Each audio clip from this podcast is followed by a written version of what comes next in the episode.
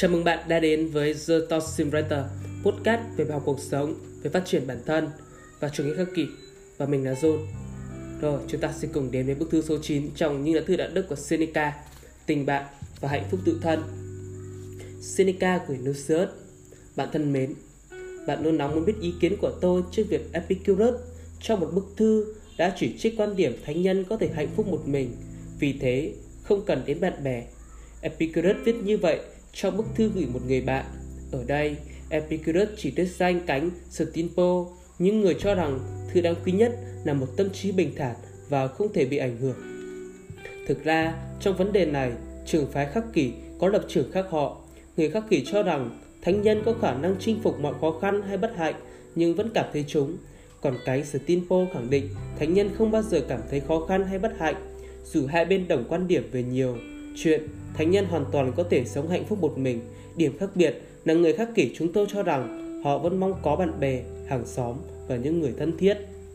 Để nhìn nhận việc thánh nhân sống hạnh phúc một mình, hãy nghĩ về điều này. Nhiều khi họ cảm thấy hoàn toàn thoải mái trong một thân thể bất toàn. Nếu cánh tay bị chặt đứt trong chiến tranh hay bị hoại tử vì bệnh tật, nếu buôn mắt bị mù do tai nạn, thì những phần còn lại của cơ thể vẫn đủ đối với họ. Họ vẫn sống hạnh phúc bất thể, bất kể cơ thể mình nguyên vẹn hay thiếu khiếm khuyết. Tuy nhiên, kể cả không đau khổ về cánh tay bị chặt hay do đôi mắt bị mù, họ vẫn cho rằng đủ tay đủ mắt thì tốt hơn. Tương tự, niềm hạnh phúc của họ không đến từ việc không muốn có bạn bè mà đến từ khả năng chấp nhận việc không có bạn bè một cách bình thản.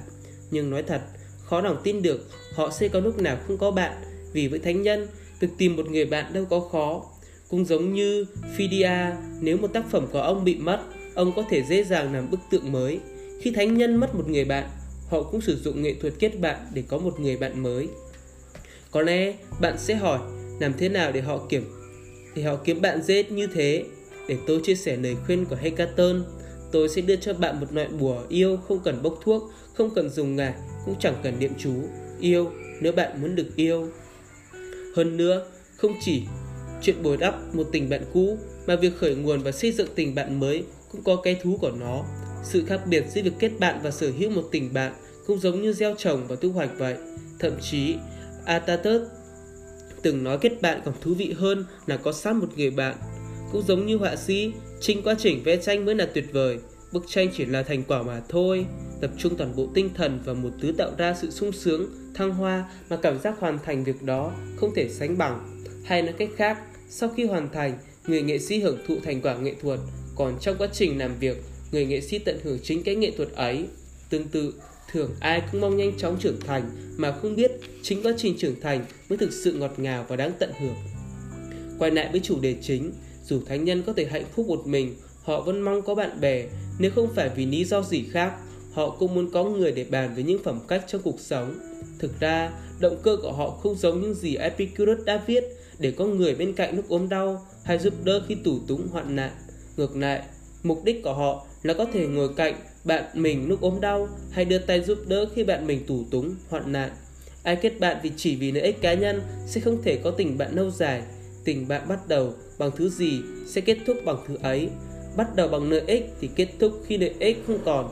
Muốn người khác giúp mình trốn chạy thì chính mình lại là người đau công đầu tiên.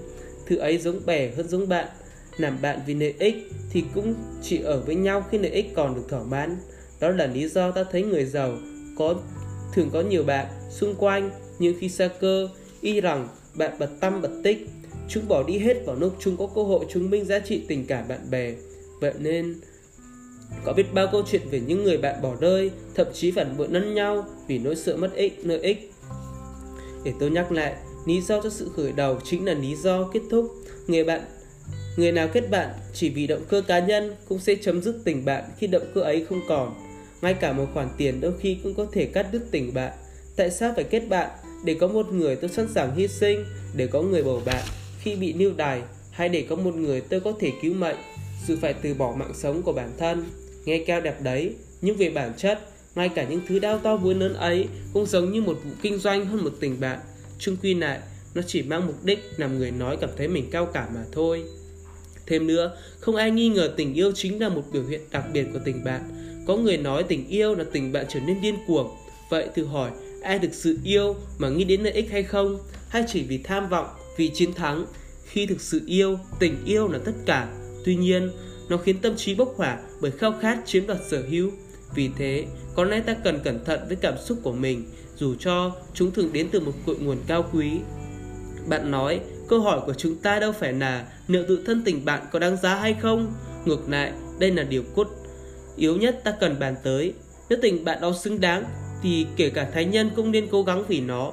Vậy họ sẽ làm thế nào? Như cách các nghệ sĩ làm ra những thứ đẹp đẽ thiêng liêng, không phải vì lợi nhuận và không bị ảnh hưởng bởi biến chuyển thất thường của thời cuộc. Sự cao quý của tình bạn sẽ biến mất ngay khi một người nghĩ đến lợi ích của bản thân.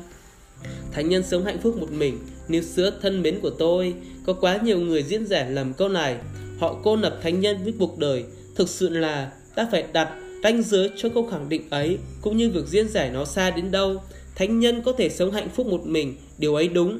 Nhưng chỉ khi ta nhìn nó như một cách sống đẹp chứ không phải cho cuộc đời nói chung bởi trong cuộc đời, thánh nhân cũng phải có những mối quan hệ bạn bè, người thân, thậm chí là người dưng xung quanh. Còn xét riêng cách sống đẹp, chỉ cần một tâm trí lành mạnh, luôn bình thản và không bị ảnh hưởng bởi sự đời là đủ.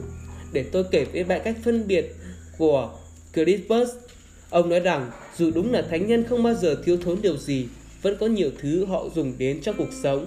Ngược lại, những kẻ ngốc chẳng dùng được cái gì, nên hồn, thành đã thiếu thốn mọi thứ. Thánh nhân vẫn dùng đến mắt, mũi, chân tay cho công việc hàng ngày, nhưng họ không bao giờ thiếu điều gì. Vì thiếu, ám chỉ đến từ cần, mà cần tức là phụ thuộc vào vật ngoại thân rồi. Vậy nên, dù thánh nhân có thể hoàn toàn hạnh phúc một mình, họ vẫn có bạn bè và thậm chí muốn có càng nhiều bạn càng tốt, nhưng họ muốn vậy không phải để có cách sống đẹp.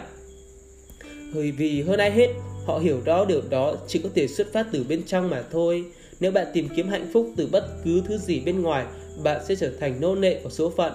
Nhưng cuộc sống của thánh nhân sẽ thế nào nếu họ thiếu vắng bạn bè do bị bắt, bị lưu đày đến nơi nào khác như trên một sa mạc chẳng hạn.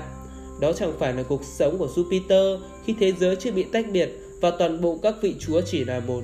Khi tự nhiên dừng hoạt động một thời gian và ông dành toàn bộ tâm trí cho những suy nghĩ, tìm kiếm sự thanh thản ngay trong mình. Ý tôi là khi đó, một bậc thánh nhân sẽ dành thời gian với bản thân mình và thoải mái hoàn cảnh với hoàn cảnh như thế, họ tìm về bên trong và là bạn của chính mình. Tuy nhiên, khi có thể, thánh nhân vẫn kết bạn, lấy vợ, sinh con. Thứ thôi thúc họ kết bạn không phải lợi ích của bản thân, mà là đặc tính tự nhiên của loài người. Vì con người vốn là sinh vật mang tính cộng đồng, điều đó được truyền thừa trong máu, tự nhiên như hơi thở. Sâu thẳm bên trong, chúng ta luôn muốn có người đồng hành. Nhưng dù yêu bạn bè và người thân sâu sắc, coi họ như bản thể của chính mình. Thánh nhân vẫn luôn ghi nhớ thứ quan trọng nhất chỉ nằm ở bên trong mà thôi, giống như những gì Spinpo, người bị chỉ trích trong thư của Epicurus đã làm. Quê hương của Spinpo bị xâm lược, vợ con bị giết, nhưng ông ta vẫn sống. Khi Demetrius, người được gọi là Polystater hay là kẻ chiến thành, hỏi ông có mất mát điều gì không, ông trả lời, không, tất cả những thứ giá trị vẫn còn lại với ta. Thật dũng cảm và can trường, Ông đã làm chiến thắng của kẻ thù trở nên vô nghĩa, ta không mất mát gì cả. Ông nói và khiến Demetrius tự hỏi liệu mình có thực sự chiến thắng hay không. Tất cả những thứ giá trị vẫn còn lại với ta, ý chỉ sự dũng cảm, công bằng, thông tuệ và suy nghĩ không có một thứ gì thực sự có giá trị có thể bị lấy mất. Chúng ta thường kinh ngạc nhìn những con vật vượt qua ngọn lửa mà không bị thương tật. Vậy sẽ thế nào nếu thấy một người vượt lên trên những thứ khủng khiếp hơn nhiều, nửa kiếm và sự hủy hoại tàn ác của kẻ thù mà vẫn có thể hiên ngang đến vậy. Bạn thấy không, đôi khi đánh bại cả một dân tộc còn dễ đánh bại hơn một con người. Nhưng câu nói của Stinpo luôn được những người khác kỳ chia sẻ với sự kính trọng. Ông là tấm gương chúng tôi muốn hướng tới, người có những phẩm cách đủ để vượt qua mọi khổ đau nghiệt ngang nhất của cuộc đời, mà chính những đau khổ ấy lại làm nên vinh quang cho ông ta. Không chỉ riêng những người khắc kỳ trân trọng những điều ấy, chính Epicurus, Sununan nhiều Stimpo cũng nói nên điều tương tự.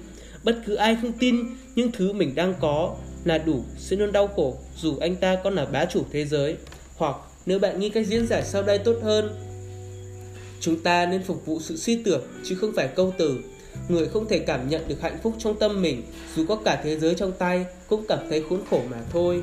Suy nghĩ ấy thực ra rất phổ biến chẳng có gì to tát triết học một nhà thơ trào phúng từng nói không ai hạnh phúc khi bản thân không thực sự tin điều ấy bạn nghĩ hoàn cảnh của bản thân mình bất hạnh, trong khi thực sự là hoàn cảnh ấy rất bình thường và xảy đến với hàng tỷ người khác. Vậy, liệu nó có thực sự quan trọng. Nhưng bạn nói nếu ông A có những đồng tiền nhơ bẩn hay ông B sở hữu nhiều nô lệ và nịnh nọt quan chức để giữ sự giàu có và khẳng định và họ khẳng định cuộc sống của mình là tốt đẹp, liệu điều đó có ý nghĩa gì không? Bạn nhớ phải nhớ, điều người ta nói thường không quan trọng, quan trọng là điều người ta nghĩ và cũng không phải suy nghĩ trong một ngày, một ngày hai mà suy nghĩ trong khoảng thời gian lâu dài mà thôi. Bạn cần gì bận tâm đến những việc nhiều thứ việc vẫn còn được số phận hay thần may mắn ban cho những người không xứng đáng. Chỉ có những người thông thái cảm thấy thoải mái với những gì mình có. Còn hạng ngu ngốc, dù có bao nhiêu, chúng vẫn không thể thỏa mãn. Vì vậy, chúng vẫn sẽ đau khổ trong cái sung sướng vật chất bề ngoài mà thôi. Kính thư.